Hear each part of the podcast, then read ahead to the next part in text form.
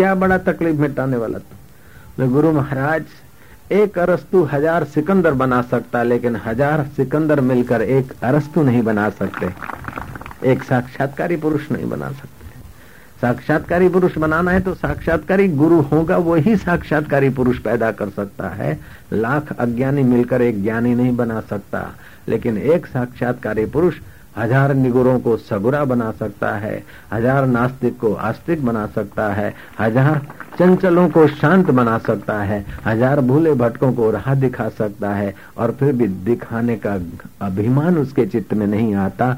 इससे ही का नाम है कि न से पुनरावर्तते, ऐसे समत्वों में बैठा है कि फिर पुनर्गमन नहीं होता। नारायण नारायण नारायण नारायण। श्रीमद राजचंद्र ने कहा, देह छता जेनी दशा वर्ते देहातीत, ते ज्ञानी ना चरण मा हो वंदन अगणित।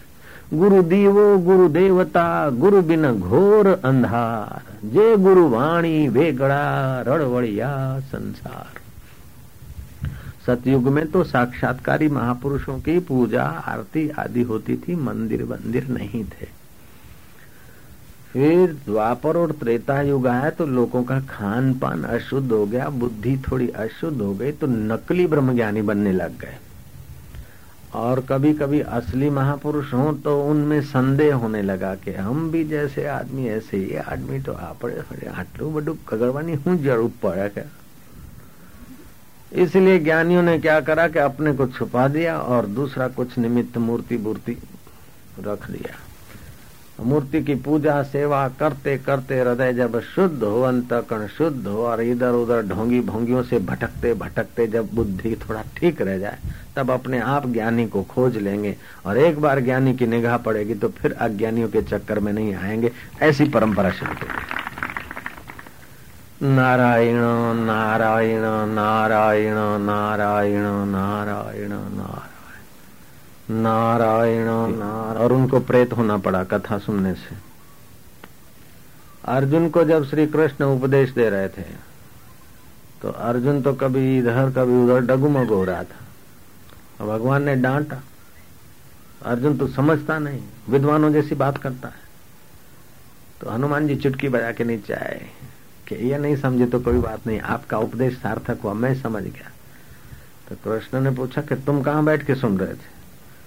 बोले, रथ में जो ध्वजा हनुमान की स्थापित की, मेरा आह्वान किया तो मैं वहां था। बोले, तो वक्ता से ऊपर बैठ के सुना, इसलिए ज्ञान तो तुम्हारा हो गया, पच गया, लेकिन एक जन्म तुमको प्रेतों का लेना पड़ेगा। हनुमान जी प्रेतों के राउंड में भी उसी लिए गाते हैं, भूत प्रेत निकट नहीं आवे हनुमान नाम जब सुन। वहां से राउंड लेके आया, सिस्टम को जान के आया।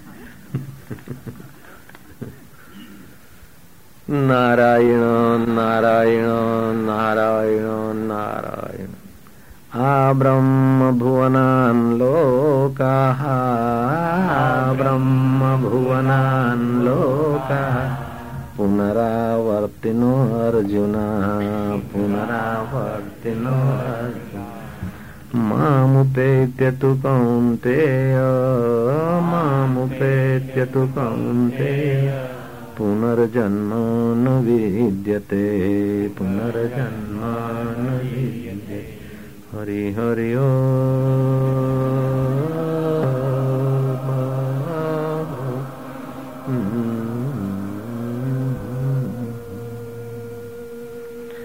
हे अर्जुन, ब्रह्म जायते दृश्यते वर्धते परिणमते, रुग्ण होना और विनश्यते, पैदा होना, दिखना, बदलना, बढ़ना, बीमार होना और मरना, ये छह विकार तो लगा है। तो छह विकार शरीर के होते हैं, तीन उर्मियां मन की होती, राग द्वेष अभिनिवेश, ये मन की उर्मियां।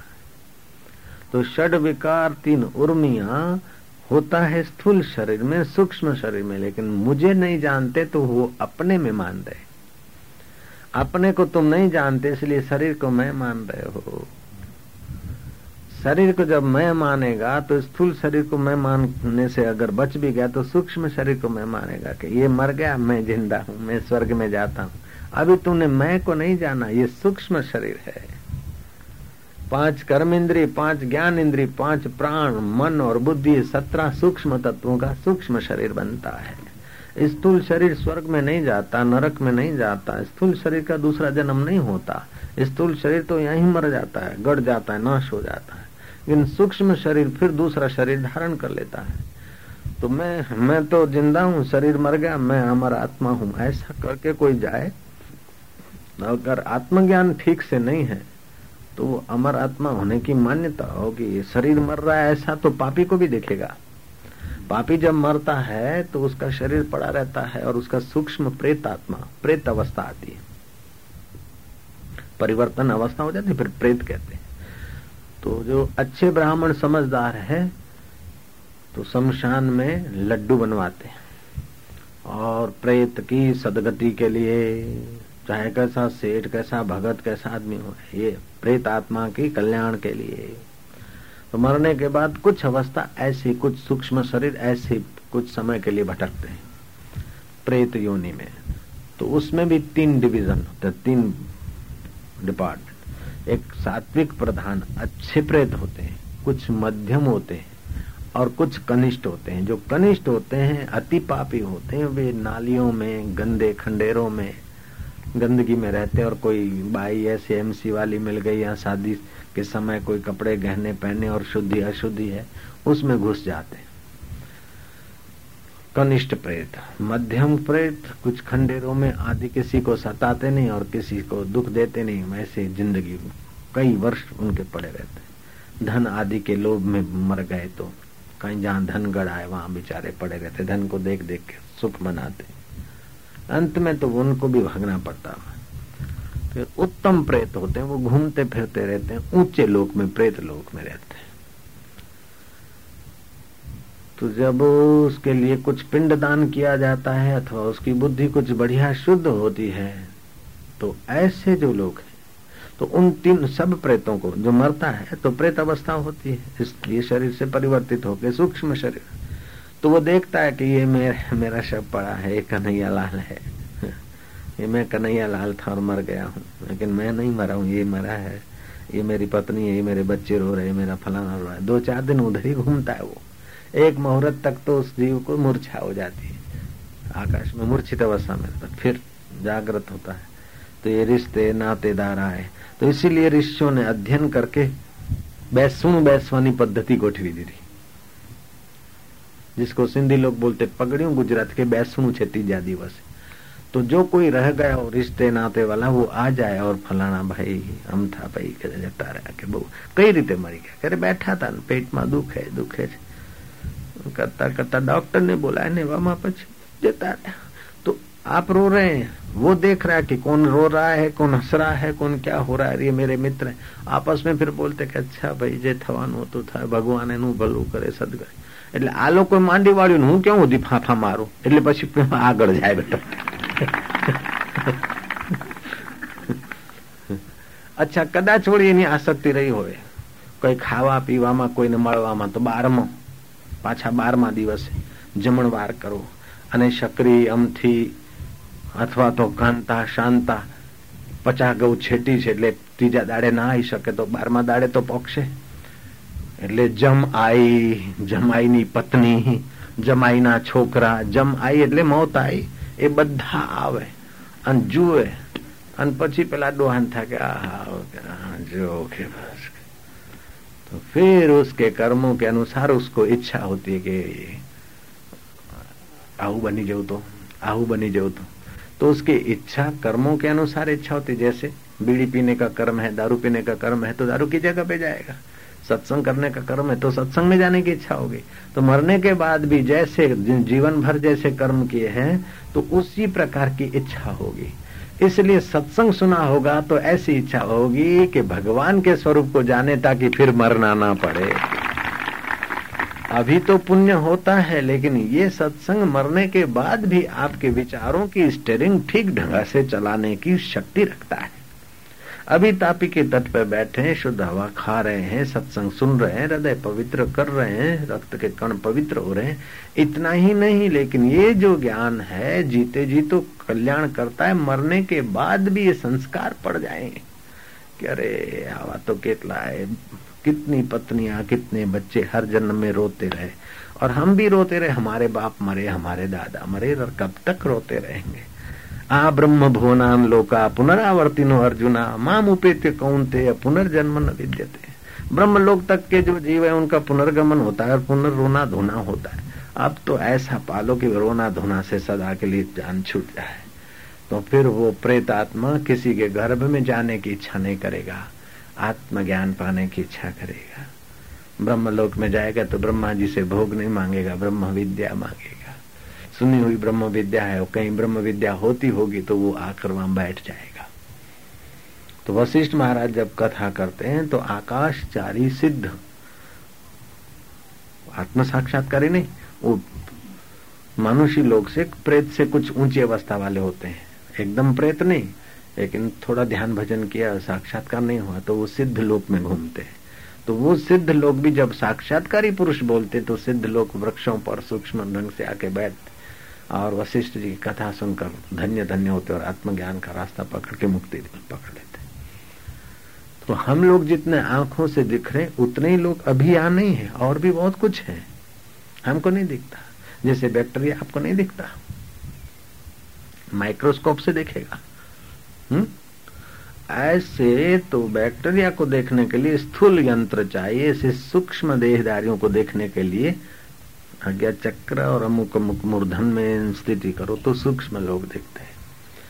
लेकिन स्थूल लोक और सूक्ष्म लोक ये सब पुनरावर्तन है, लेकिन ये स्थूल और सूक्ष्म जिससे चेतना पाते हैं, उस चैतन्य को मय रूप से जो जानता है उसका पुनर्वर्तन नहीं होता। तो स्थूल क्या है कि ये सिर मेरा है, सिर स्थूल है, हाथ स्थूल है, ये घड़ियाल मेरी, ये आश्रम मेरा, ये गाड़ी मेरी, ये संचा मेरा, मेरी मील मेरी है, साड़ी मेरी है, कपड़ा मेरा है, वेलन और चकला मेरा है, तवा मेरा है। तो ये स्थूल चीजें हैं, हाथ मेरा है, पैर मेरा है, घुटना मेरा है, ये स्थूल चीजें। लेकिन मन सूक्ष्म है, मेरा मन, मेरी बुद्धि, मेरा चित्त, मेरा अहंकार मिट जाए। ऐसे दया करो ना बाबा, મનમાં બહુ અહંકાર છે કે પેલા જેવું છે, પેલાથી થોડો ઓછો પણ અહંકાર છે। કોઈ કંઈ બોલે ને દુઃખ થાય, દુઃખ તો અહંકારને થાય ને બાબા, કે હા બેટા તો મને કે કોઈ આમ બોલે ને તો આપણે કહીએ કે દુઃખ ના થવું જોઈએ, થોડું થાય કે અહંકાર છે બાપુ અમારો અહંકાર। પેલા જેવું દુઃખ નથી થતું, કથા સાંભળ્યા પછી આમ બહુ દુઃખ નહીં લાગે, પણ દુઃખ લાગે તો હજી છે મારો અહંકાર મટી જાય। તો તારો અહંકાર મટી જાય તો તું જ એનાથી જુદો છે ને, જે મટી જશે તો એ તું રહેનારો છે ને, જે મટ્યા પછી જે રહેનારો છે એ છે શ્રી કૃષ્ણ તત્વ, એ છે આત્મા। એમાં જો તું સ્થિર થઈ જાય પુનર્જન્મ ના મળે। મામ ઉપેતે તો કૌન તે પુનર્જન્મ ન વિદ્યતે, જે મને પ્રાપ્ત થઈ જાય છે। મને એટલે સમજી ગયા, વસુદેવ દેવકીના ઘરે જે નંદનંદન છે એ આકૃતિ નહીં, મને એટલે कौन छे कि हूँ कौन, हूँ गणपत पहला हूँ पहला हूँ थे गणपत सांभळी ने बोल्यो थे। गणपत शरीर की आकृति थे, हूँ ज्यां थी उपड़े छे ए चैतन्य छे। अहम विनानु देहध्यास स्थूल शरीर सूक्ष्म शरीर कारण शरीर थी रहित ज्यां थी हूँ उपड़े छे चेतना, एने जे प्राप्त करे छे एनो पुनर्जन्म थतो नथी। ध्यान एमा मदद करे, गुरु भक्ति एमा मदद करे, संयम एमा मदद करे ने એને જો પ્રાપ્ત કરી લે બેડો પાર થઈ જાય। તમારો તો બેડો પાર થાય પણ તમને સ્પર્શ કરીને વાયરો જાય ને તો જેને જેને અડે ને એના એનું ચિત્ત બી પવિત્ર થાય। હરી ઓ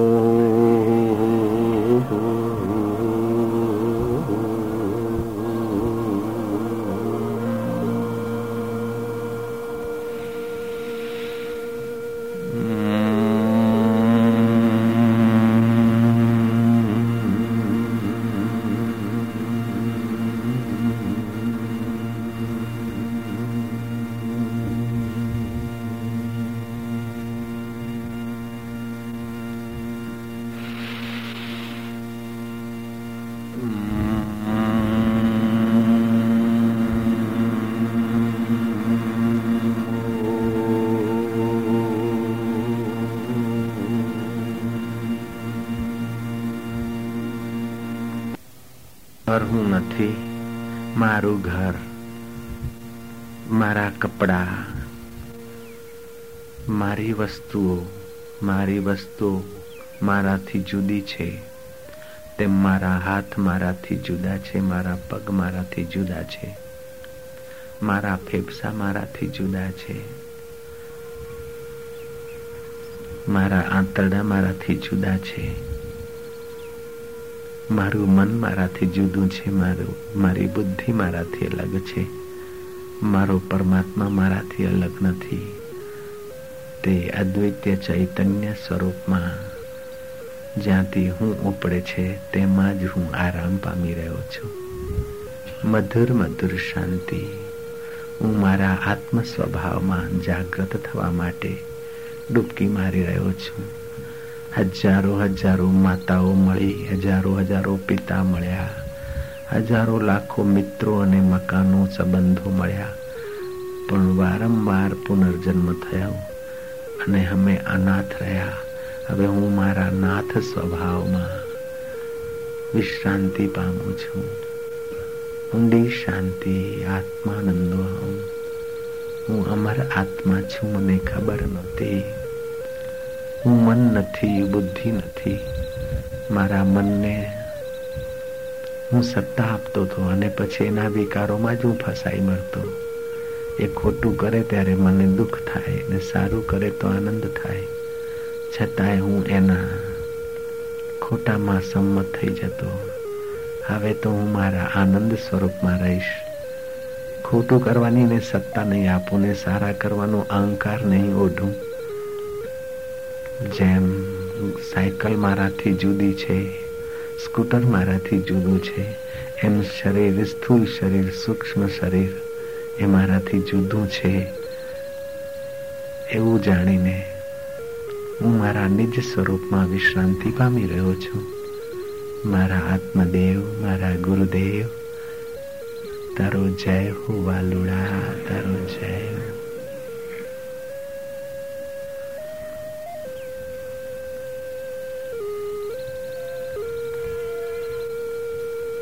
માં ઉપેત્ય કૌંતેય પુનર્જન્મ ન વિદ્યતે. જે મનને પ્રાપ્ત થાય છે એનું પુનર્જન્મ થતો નથી. માતાના ગર્ભમાં માથું નીચું, ઊંધા માથે અટક્યા, ચાર પગવાળા શરીરોમાં ઘણા વર્ષો ભટક્યા. હવે તો પોતાના આત્મામાં આરામ પામીશ. ગુરુદેવ દયા કર દો મુજ પર, मुझे अपनी शरण में रहने दो. शरीर, इंद्रियां और विकारों की शरण में तो बहुत जन्म भटक गया. अब मैं अपनी मैं मैं की शरण जा रहा हूं. गुरुदेव दया कर दो मुझ पर, मुझे अपनी शरण में रहने दो. मुझे ज्ञान के सागर से स्वामी अब निर्मल घाघर भरने दो. सिर पे छाया घोर अंधेरा, सूझत नाही राह कोई.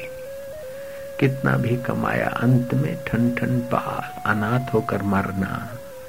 कितने भी संबंध संभाले अंत में जलकर मार, जलाकर खत्म कर देना शरीर को.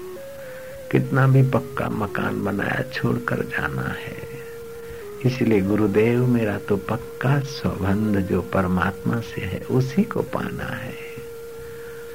हे मारा वालुड़ा, हे मारा इष्ट देव, तू हमारी संभाळ लेजे रे. દિલડામાં રહીને દોરવણી દેજે રે. નિગુરા લોકોનું આકર્ષણ સંસારમાં હોય છે, એવું આકર્ષણ અમારું ગુરુ તારા અનુભવમાં થાય તો મારો બેડો પાર થઈ જાય. નિગુરા લોકો જેમ નશ્વર સંભાળે છે તેમ હું શાશ્વત સંભાળવા લાગી જાઉં તો ગુરુદેવ મારો કલ્યાણ થઈ જાય. ગુરુજી અમારી સંભાળ લેજો રે, દિલડામાં રહીને દોરવણી દેજો રે.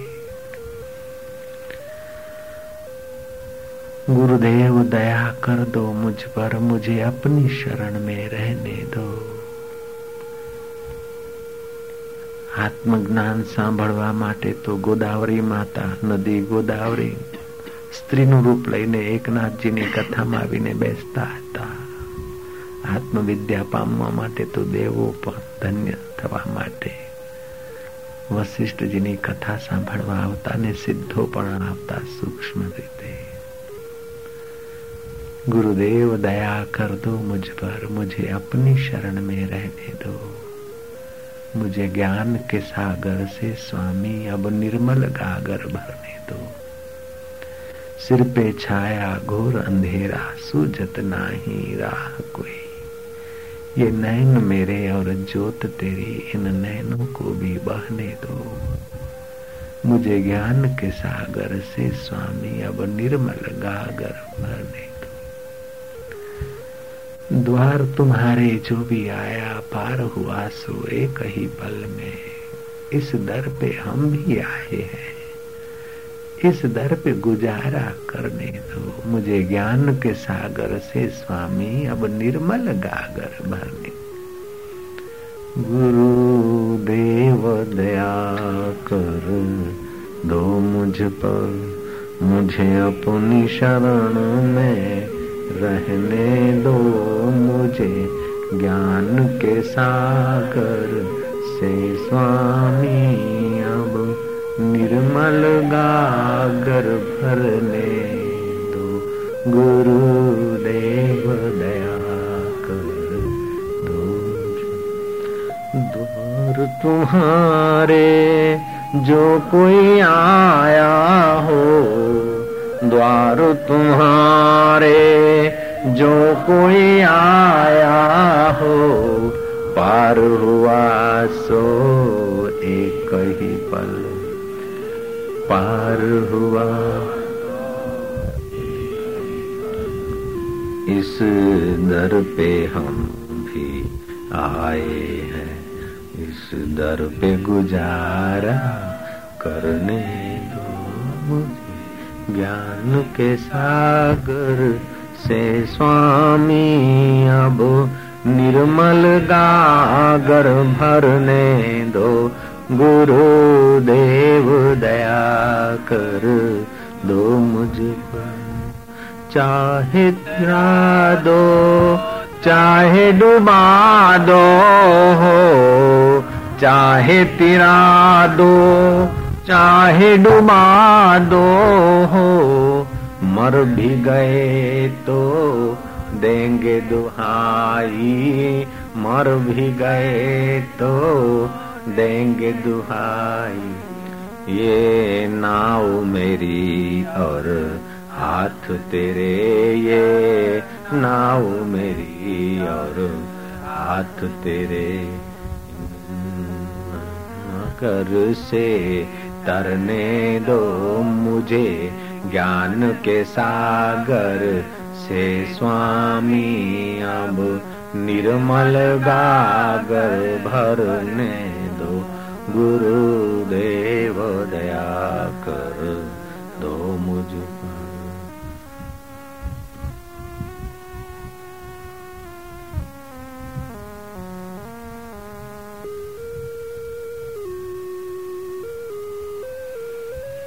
हे अंतर्यामी आत्मदेव गुरुदेव प्रभु, कोई पण लोक लोकांतर માં કે વિષયમાં વસ્તુમાં મારી આસક્તિ ન થાઓ. હું અમર આત્મા છું તેવું જ્ઞાન મને પ્રાપ્ત થાઓ. હું નિર્લેપ નારાયણનો સનાતન અંશ છું એવું મને સાક્ષાત અનુભવાય એવો દી કેદી આવશે.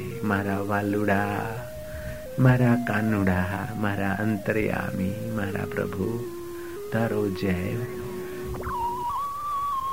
તેને વહાલ કરતા જાઓ. તેની વિશ્રાંતિમાં તમારા હૈયાને ડૂબાડતા જાઓ.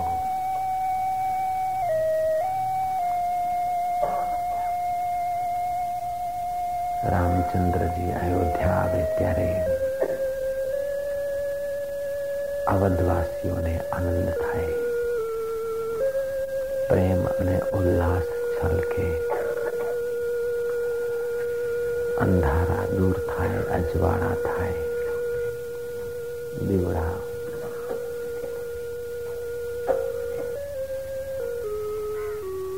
અયોધ્યા વાસીઓ કરે રામ આવે ત્યારે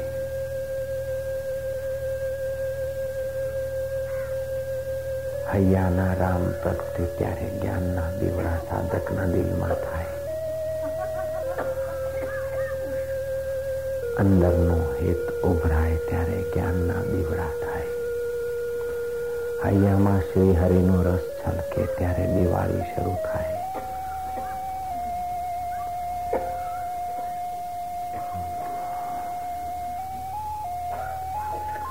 એ પ્રેમ પ્રસાદનો દીવો એ હરિનામના જ્ઞાનનો દીવો હરિના હેતનો દિલમાં દીવો પ્રભુ પ્રસાદની મધુરતાનો સંકેત દિવાળી બેસતું વર્ષ ભાઈ બીજ ધનતેરસ નરક ચૌદસ બધી उत्सवनी हरमाला आनंद उल्लास त्याग प्रेम अने आत्म प्रकाश ये उत्सव धार्मिकता ने आध्यात्मिकता ने आवरता तमारा जीव ने शिवत्व में बदलवा में सहायक थाय मानवीनी पाशवी वृत्तियों ने लगाम लगावी आसुरी वृत्तियों नरकासुरनी वृत्तियों ने बचावी राम रसमां प्रगटावी त्या उत्सव पाछळनो हेतु उत्सव उत्माना समीप ए परमात्माना समीप शयन परमात्माना समीप विश्रांति એ અંતર્યામી પ્રભુની નજીક લઈ જાય તેનું નામ ઉત્સવ એ તમારા દિલરૂપી શરીરરૂપી નગરમાં દેહરૂપી અવધમાં રામ આવી રહ્યા છે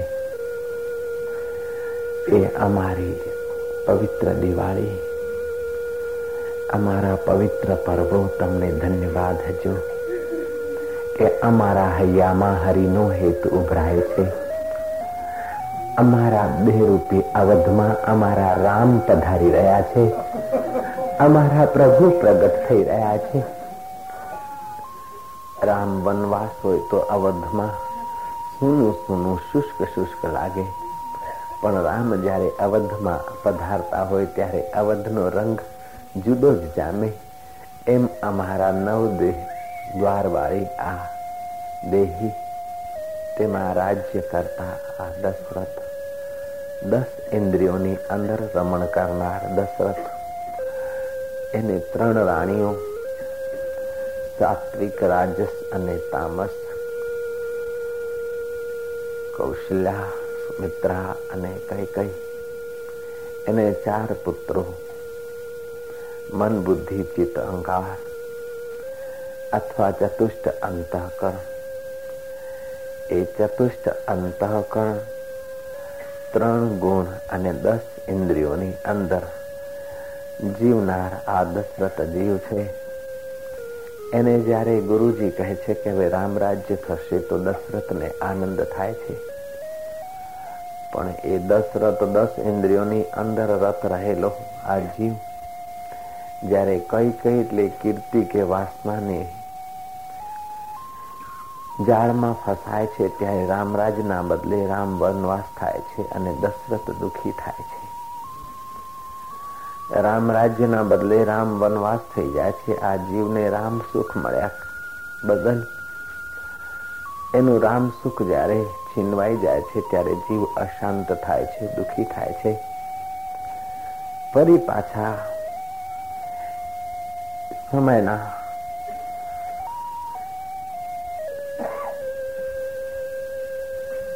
સરિતામાં આ જીવ ગોથા ખાતો ખાતો અવધવાસીઓ નિહાળતા નિહાળતા જ્યારે ચૌદ વર્ષના વાણાવાય છે અને રામ રાજ્ય થાય છે मधुर शांति, अनुपम आनंद,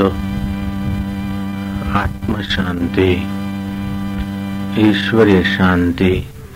हरि हरि ओ।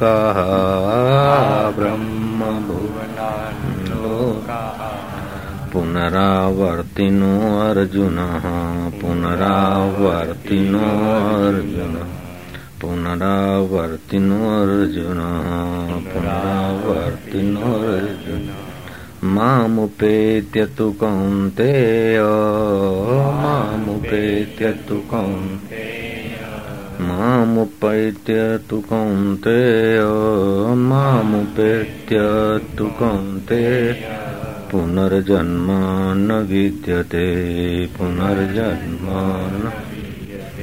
पुनर्जन्म न विद्यते पुनर्जन्म।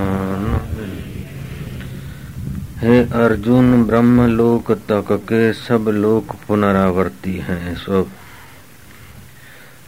ब्रह्मलोक तक के सब लोग पुनरावर्ती स्वभाव वाले हैं, परंतु हे कौन्तेय, मुझे प्राप्त होने पर पुनर्जन्म नहीं होता है। भगवान जब कहते हैं मुझे प्राप्त, तो वसुदेव देवकी के नंद नंदन होकर नहीं कह रहे, अथवा अर्जुन के सारथी होकर नहीं कह रहे, लेकिन सर्वव्यापक सर्व हृदयेश्वर ईश्वरानाम अपि महेश्वर होकर कह रहे हैं कि जो मुझे प्राप्त होता है उसको पुनर्जन्म नहीं होता। ब्रह्मलोक तक के जीवों का पुनर्जन्म होता है, गिर जाते हैं, लेकिन जो मुझको, मुझ अंतर्यामी को, जो प्राणी मात्र के हृदय में बैठा हूँ, ईश्वरों का ईश्वर महेश्वर को जो प्राप्त कर लेता है, उसका पुनर्जन्म नहीं होता है। नौकरी प्राप्त करने वाले को रिटायरमेंट होना पड़ता है, धंधा प्राप्त करने वाले को धंधे से च्युत होना पड़ता है, पत्नी वाले को पत्नी छोड़नी पड़ती, पति वाले को पति छोड़ना पड़ता है। सब छूटने वाली चीजें हैं। ऐसा कोई संयोग नहीं कि जिसका वियोग न हो, ऐसा कोई सुख नहीं कि जिसके पीछे दुख न छुपा हो, ऐसा कोई लोक नहीं है जो पुनरावर्ती न हो, ऐसी कोई वस्तु नहीं जो विनाशकारी न हो, और ऐसा कोई शरीर नहीं जो मरने वाला न हो। ऐसा कोई शरीर नहीं जो मरने वाला ना हो, ऐसा कोई संबंध नहीं जो टूटने वाला ना हो, ऐसा कोई लोक नहीं जो नाश होने वाला ना हो, लेकिन मुझ महेश्वर को जो प्राप्त कर लेता है उसका पुनर्जन्म नहीं होता, वो अविनाशी। मामुपेत्य तु कौन्तेय पुनर्जन्म न विद्यते। जो मुझे प्राप्त कर लेता है, तो भगवान को जो प्राप्त कर लेता है, तो भगवान को तो शाकुनी भी देख रहे हैं, दुर्योधन भी देख रहे हैं, अर्जुन भी देख रहे हैं और सहदेव नकुल भी देख रहे हैं। भगवान के विग्रह को देखना अलग बात है, लेकिन भगवान को प्राप्त हो जाना अलग बात है। तो भगवान सबका आत्मा बनकर बैठा है। हम शरीर को प्राप्त कर लेते हैं, मकान को प्राप्त कर लेते हैं, लेकिन उससे वियोग होता है। लेकिन हम अपने भगवत स्वरूप को प्राप्त कर लें तो भगवत तत्व में लीन हो जाते हैं मरने के बाद, तो पुनर्जन्म नहीं होता है। या तो गहने सेठानी छोड़कर मर जाते, या तो गहने सेठानी को छोड़कर बिक जाते। ऐसे जैसे मकान मालिक या तो मकान छोड़कर मर जाता, नहीं तो मकान मालिक को मकान छोड़कर बिक जाता है। ऐसे ही फैक्ट्री, ये वो संबंध, पुत्र परिवार के सब संबंध, अगर इस बात को हम समझ लें तो फिर दुख नहीं होगा। जरा सा दिया बुझता है फिर उड़ जाता है तो हाय हाय करते, लेकिन इतना बड़ा सूरज रूपी दिया रोज बुझता है, हाय हाय नहीं करते, क्योंकि ये तो अंधारू था, संध्या था એટલે અંધારું થાય, શું મોટી વાત છે। करोड़ों करोड़ों दिए जिसका मुकाबला नहीं कर सकते, ऐसा बड़े में बड़ा दिया डूब जाता है सूर्य, तभी भी घबराते नहीं, हाय हाय। लेकिन घर का छोटा सा दिया बुझ जाता, हरे रे फ्यूज जटोरे, हरे रे। तो जानते हैं कि सूरज रोज डूबता है, ऐसे ही जाने के संबंध सबके टूटते हैं, संबंध सबके टूटते हैं, वस्तुएं सबकी छूटती है, संबंध सबके टूटते हैं और शरीर सबके मरते हैं, लोग सब नाश होते हैं। तो आप नहीं चाहते कि नाश हो जाए, क्योंकि आपके अंदर एक अविनाशी चीज है आत्मा। वो आत्मा का अविनाशी पना, आप शरीर के द्वारा अविनाशी रहना चाहते हैं। आत्मा अविनाशी, इसलिए शरीर भी सदा रखना चाहते हैं। आत्मा अविनाशी है, आत्मा परमात्मा का संबंध शाश्वत है, तो आप जिससे भी संबंध जोड़ते हैं उसको तोड़ना नहीं चाहते, चाहे शरीर से संबंध हो, चाहे धन से हो, चाहे सुख से हो, इनका संबंध आप तोड़ना पसंद नहीं करते हैं। क्यों कि अन्योन्य अध्यास हो गया। अन्योन्य अध्यास, जो आप हैं सत्य चित्त आनंद स्वरूप आप हैं, शरीर है असत्य जड़ और दुख रूप। शरीर पहले नहीं था, बाद में नहीं रहेगा, अभी नहीं के तरफ जा रहा है, जड़ है शरीर। प्राण निकल गए तो मुर्दा है, फिर चाहे खिला का घा करो कुछ नहीं, टाचनी भोंको, अरे तलवार घुमाओ कुछ नहीं, जड़ है। तो शरीर असत है, जड़ है और दुख रूप है। इसको कितना ही खिलाओ पिलाओ, गहने पहराओ, तिलक करो, टीला करो, लाली करो, बाली करो, न जाने क्या क्या करो, तो नई नई मशीनें आ गई, चेहरे को बाष्प देकर सौंदर्य बढ़ाओ, एयर कंडीशन देकर सौंदर्य बढ़ाओ, ब्यूटी पार्लर वालों के पास न जाने क्या क्या खोजा, बिल्ली और कुत्तों की चर्बी डाल के, बंदरों की चर्बी डालकर क्रीम बनाओ, कितना भी सजाओ, लेकिन मत कर रे गर्व गुमान, गुलाबी रंग उड़ी जावेगो, उड़ी जावेगो, फीको पड़ी जावेगो, माटी में मड़ी जावेगो। तो ऐसा शरीर असत जड़ और दुख रूप है, कितना कितना इसको सवारा संभाला, लेकिन फिर भी देखो कभी खांसी, कभी बीमारी, कभी ये, कभी बुढ़ापा, अंत में देखो तो मरना मरना ही मरना। तो शरीर है असत जड़ और दुख रूप, आत्मा है सत्य चित्त और आनंद रूप। तो आत्मा का स्वभाव नहीं जानते, इसलिए शरीर में वो भाव टिक जाता है, सदा रहने की इच्छा, सब जानने की इच्छा और सुखी रहने की इच्छा शरीर से करते हैं।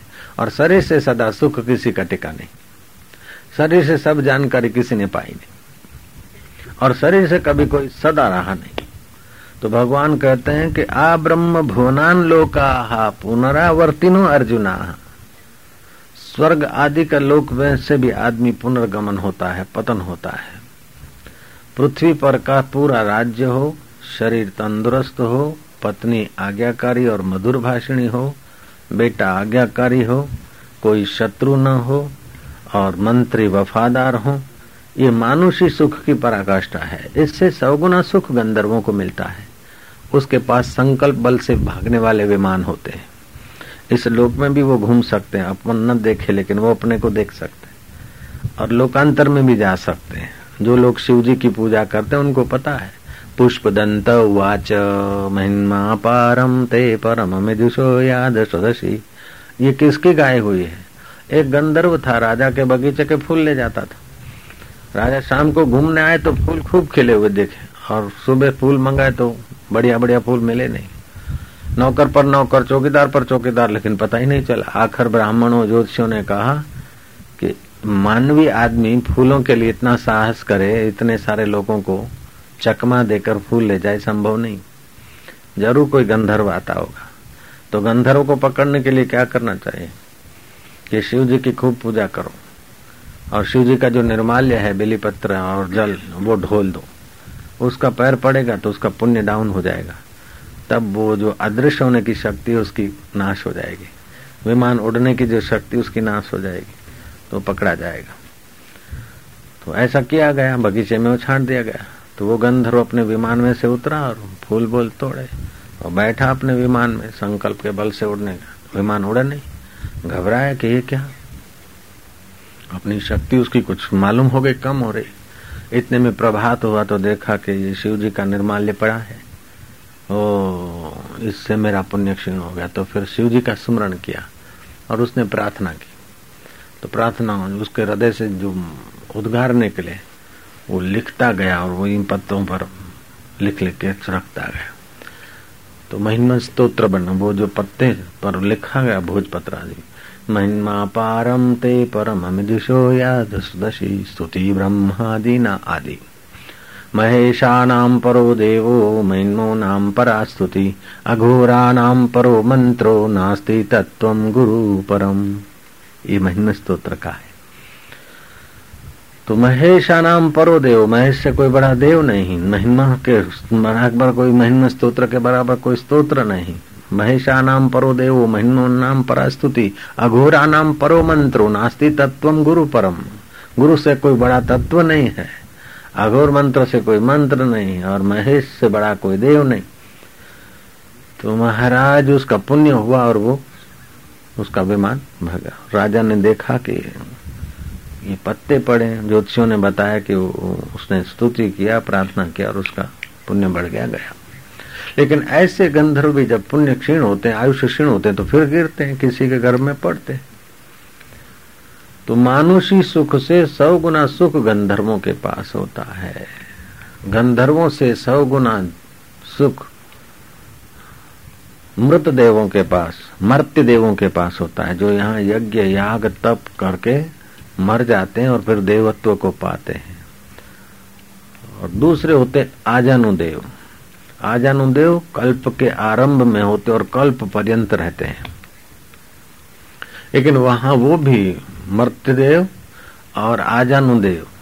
तो गंधर्वों से सौ गुना सुख मर्त्य देवों को होता है, मर्त्य देवों से सौ गुना सुख आजानु देवों को होता है, आजानु देवों से सौ गुना सुख देवों के राजा इंद्र को होता है, इंद्र से सौ गुना सुख इंद्र के गुरुदेव बृहस्पति को होता है, और बृहस्पति के सुख साधनों की अपेक्षा ब्रह्मा जी को सौ गुना सुख साधन, और ब्रह्मा जी को जो सुख साधन है उस सुख साधनों को छोड़कर भी ब्रह्मा जी ब्रह्म परमात्मा के ध्यान में मस्त रहते हैं, वो उनसे अनंत गुना फलता है।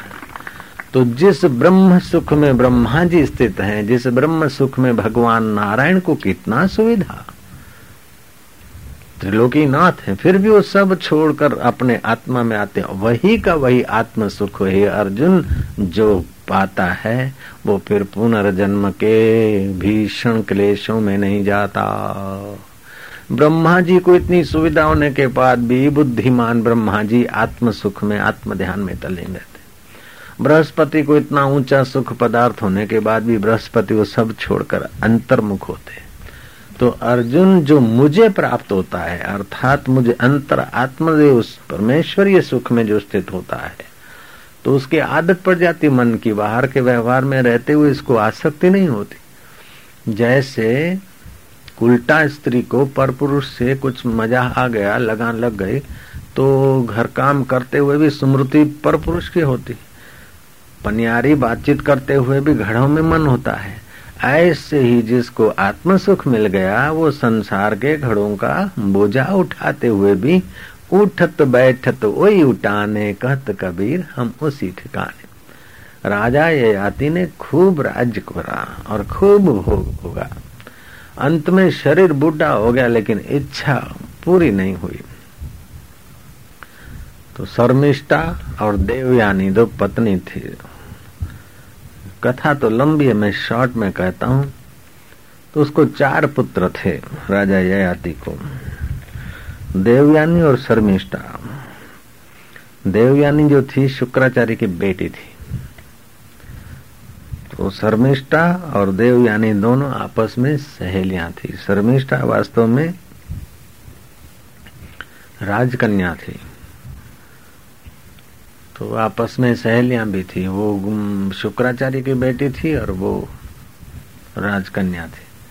किसी कारण से आपस में लड़ पड़ी, होता ना सहेलियों में झगड़ा, लड़ पड़ी। तो वो कुपित हो गई देवयानी। तो देवयानी कुपित हो गई तो शुक्राचार्य के पास तो सामर्थ्य था, वो राजा की लकड़ी लड़की और वो तपस्वी योगी की। तो शुक्राचार्य ने कहा कि अब क्या सजा दे इसको। तो बोले मेरी जहां शादी होगी वहां ये दासी के रूप में आए, राजकन्या है लेकिन दासी होके रहेगी। राजा से वचन ले लिया। राजा पर कोपायमान हो गए शुक्राचार्य कि भाई तुम्हारी कन्या ने मेरी कन्या का अपमान किया, कुएं में डाल दिया, ये करा वो करा, उसके कपड़े पहन लिया, ऐसा कुछ। तो राजा घबराया। तो शुक्राचार्य ने कहा कि अगर तेरे को शांति चाहिए और तेरा राज्य तख्त तू चाहता है तो मेरी लड़की की जहाँ शादी होगी। लड़की ने कहा तब पिताजी ऐसा होगा तब मेरे को संतोष होगा। तो ययाति राजा से वरदान ले ली। तो शर्मिष्ठा की जब वो, वो शर्मिष्ठा के पिता से वरदान ले लिया। तो देवयानी की शादी हुई, वहीं शर्मिष्ठा को जाना पड़ा दासी रूप। तो शुक्राचार्य ने कहा ये दासी रूप में है, है सुंदर, लेकिन तू उसको पत, पत्नी की नजर से मत देखना, मेरी बेटी को ही तू पत्नी की नजर से देखना। फिर भी काम तो काम होता है। शर्मिष्ठा सुंदर थी तो उससे भी बालक हो गया। तो स्त्री स्त्री में तो वैर होता ही है। राहनी होकर जो आई थी शुक्राचार्य की बेटी और उसको दासी के रूप में रखी थी और वो दासी पत्नी बन गई तो फिर दुखी हुए। तो शुक्राचार्य को गुस्सा आया कि जा तेरा यौवन नाश हो। तो ययाति बूढ़ा हो गया। तो प्रार्थना किया कि अब महाराज कैसा भी हूँ आपका, हाँ शरणों का दास हूँ ये हूँ। बोले अच्छा तो राजन एक उपाय है, तुम अपना बुढ़ापा किसी लड़के को देकर उसकी जवानी ले सकते हो। तो ययाति राजा ने खूब भोग भोगे फिर भी वासना गई नहीं। तो अपना बुढ़ापा, उसके चार बेटे थे, एक तो यदु था, दूसरा ध्रुव था, तीसरा तुर्वसु था और चौथा पुरु था। तो पुरु जो था वो आज्ञाकारी था, बाकी के तीन ऐसे ही थे। तो पुरु रूपी पुत्र से उसने जवानी ले ली और बुढ़ापा दे दिया। फिर राजा ने खूब सुख भोगे संसार के। एक दिन देखा कि जो जो खाता हूँ भोगता हूँ रानियों के बीच वाहवाही के बीच कोई संतोष तो नहीं होता, आयुष्य तो नष्ट हो रहा है। कितना भी खाओ, कितना भी भोगो, कितना भी घूमो, लेकिन अंत में जिसको घुमाते हो, खिलाते हैं, पिलाते हैं, वो शरीर तो जल जाएगा। और जो भोग भोगे पुण्य क्षीण करके फिर तो मेरे को घोड़ा गधा बनना पड़ेगा, ये सारे भोगों का बदला चुकाना पड़ेगा। फिर घोड़ा गधा से फिर ऊंट कुत्ता बिल्ला और फिर चौरासी लाख जन्म मिले और फिर मनुष्य पाऊं। अरे अनित्य असुखम स्यात्, ये अनित्य भोग है, अनित्य संबंध है। वो वापस अपने बेटे को बोला, बेटा तू ले ले जवानी तेरी वापस, मेरा बुढ़ापा मुझे दे दे। पुरु को राजपाट देकर राजा ययाति जंगल में तप करने चला गया। महाभारत की कथा है। उसने ऐसा तप किया, रजोगुणी आदमी होता है ना, प्राण बल वाला, भोग करता तो एकदम भोग हो जाता है, त्याग करता तो त्याग हो जाता है। किसी का स्वभाव होता है जिस डायरेक्शन में चल पड़े। जैसे बालिया लूटा रहा तो लूट काम करता था तो लूटा रही लूटा, साधु को भी लूटे। और जब नारद जी मिल गए तो राम राम रटता है तो ऐसा बैठ गया, ऐसा बैठ गया, राम राम राम राम राम राम राम राम, जगत का भान भूल गया। मूलाधार स्वादिष्टान मणिपुर केंद्र विकसित हो गए। ऐसा बैठा रहा कि शरीर पर दिमक लग गई, उधे लग गई, उधे का राफड़ा हो गया, फिर भी उसको पता नहीं चला, लगे रहे तो वाल्मीकि ऋषि होकर उठे। कुछ कुछ ऐसे लोग होते हैं। अपन लोग जरा इधर जरा उधर, जरा जमा जरा उधार, जमा उधार जमा उधार में आयुष्य पूरा कर देते। कुछ कुछ लोग लग जाते थे, एकदम निकल जाते, पार हो जाते। तो ऐसा तप किया महाराज, कई चांद्रायण व्रत रखे, कुछ क्या क्या किया। अंत में तो तप करते करते भी मरना होता है, भोग करते करते भी मरना होता है। शरीर का तो मरना है, वो मर गए मर गए लेकिन तप के प्रभाव से उनमें बड़ी योग्यता आ गई। स्वर्ग तो मिला, स्वर्ग के साथ साथ वो ब्रह्मलोक में भी राउंड मारने की शक्ति उसके पास थी। और इंद्र के साथ आसन पर बैठने की भी उसकी क्षमता थी। अब इंद्र नहीं चाहते थे कि ये मृत्युलोक का आदमी मेरे सिंहासन पर बैठे। जैसे चिमन नहीं, चिमन भाई नहीं चाहेंगे कि मेरी कुर्सी पे दूसरा भी आ जाए, नहीं चाहेंगे। तो ऐसे ही मृत मृत्युलोक का आदमी मेरी बराबरी बैठी, इंद्र नहीं चाहते थे। फिर भी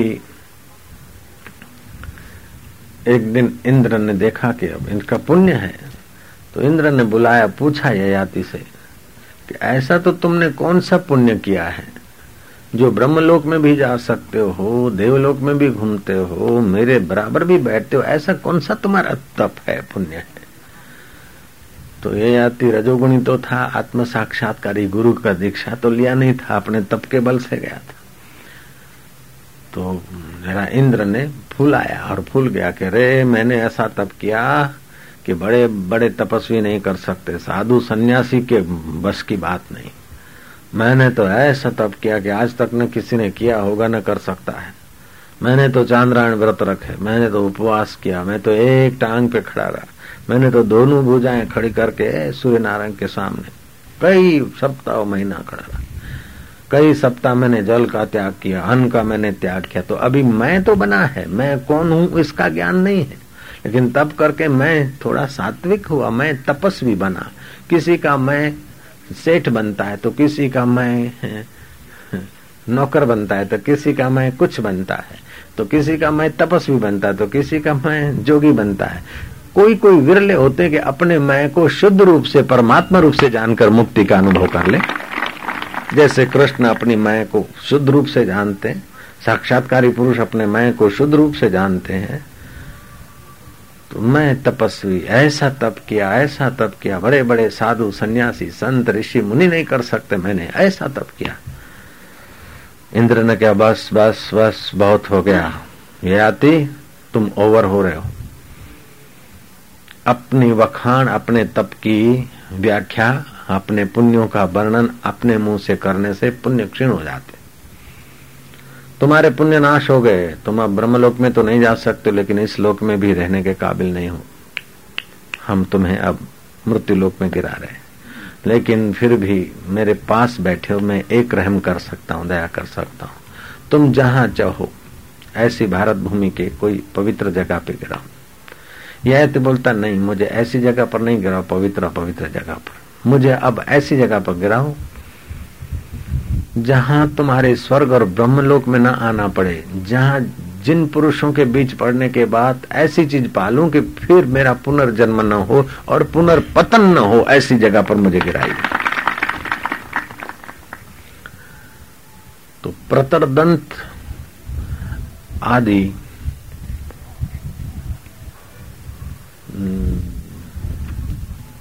चार ऋषि जो ज्ञानवान थे, वो जहां ब्रह्म चिंतन कर रहे थे उन्हीं की जगह पे ययाति को गिराएगा। उनकी नजर पड़ी, कह रहे ये तो ययाति राजा है हमारे कुल परंपरा के। तत्रैव तिष्ठ, हे राजन अगर तुम चाहो तो हम अपने तपोबल से तुमको फिर स्वर्ग में भेज सकते हैं। राजा बोलता कि नहीं महाराज, आपके तपोबल को भोग कर फिर गिरना पड़ेगा, कृपा करके आपके चरणों में मुझे आने दीजिए। मैंने देख लिया, राज्य सुख भी भोग लिया, इंद्र सुख भी भोग लिया और ब्रह्मलोक में भी विचरण करके देख लिया। अंत में जैसे फाइव स्टार होटल में जाके देख लो, थ्री स्टार में जाकर देख लो, बॉम्बे की होटल में जाके देख लो, जेब गरम है तब तक वो बैरे सलाम मारते, वही नौकर थे, मुनीम थे, वही मैनेजर थे, आइए आइए साहब, लेकिन देखो कि पहला पैसा खलास है हमारे, तो दो चार दिन रहने दो। बोले जाइए साहब जाइए, हाथ पकड़ के निकाल देंगे। एक आदमी, एक जॉक विनोदी कथा है, एक आदमी किसी होटल में रहा था, देहाती होटल में। मैनेजर ने पूछा कैसा रहा, नींद कैसे आए? बोले आहा हा, क्या कहना, मच्छर तो इतने थे कि मुझे उड़ा ले जाते, लेकिन खटमलों ने मेरे को पकड़ रखा था। ऐसे नहीं, खटिया में खटमल इतने थे जो मेरे को चिपका रखे थे, और मच्छर इतने सारे थे कि मुझे उड़ा ले जाते। अब तुम ही सोच लो नींद कैसी आए। बोले कैसी भी आए, लेकिन पेमेंट तो करना पड़ेगा। नारायण नारायण, ऐसे स्वर्ग में जाओ या कहीं जाओ, अपना पुण्य खर्च नहीं पड़ता है। किसी बस में बैठो, चाहे मोड़ा भागड़ की बस में बैठो, चाहे धोड़ा भागड़ की बस में बैठो, पैसा है तो बैठ, नहीं तो और बस उठा के एक जगह से दूसरी जगह उतार देगी। ऐसा नहीं तुम पैसा दो और चौबीसों घंटा और बारह महीना उसी बस में बैठे रहो, इम्पॉसिबल। ऐसे सदा के लिए किसी लोक में, किसी घर में आदमी बैठ रहे। अर्जुन ये संभव नहीं, लेकिन कभी वियोग न हो, ऐसा मुझ चैतन्य के घर में जो पहुंच जाता है वो धन्य हो जाता है। बस में सदा नहीं बैठ सकते, घर में सदा नहीं बैठ सकते, मकान में सदा नहीं रह सकते, ऑफिस में सदा नहीं रह सकते, लेकिन आकाश में तो तुम सदा हो। जीते जी भी आकाश में और मरने के बाद भी ऊंचे आकाश में। तो ऐसे आकाश से भी जो अत्यंत सूक्ष्म है, उस चिदाकाश को जो पा लेता है अर्जुन, उसका पुनर्जन्म नहीं होता है। तो अपना दृष्टि रखना चाहिए शाश्वत की, उपयोग करना चाहिए नश्वर का। शरीर नश्वर है तो नश्वर रोटी का उपयोग करो, नश्वर कपड़ों का उपयोग करो, लेकिन ये मुझे रोज मिलता रहे। पैसो मारो परमेश्वर, भैरी मारी गुरु, शुक्राचार्य शालिग्राम होवे, पूजा कोनी करो। पूजा तारा स्वरूप नी कर, नहीं तो बैरीए धक्को मारसे न बैरोए धक्को मारसे, छोकराए धक्को मारसे न हड़काई आवशे। राम बोलो भाई राम करीने।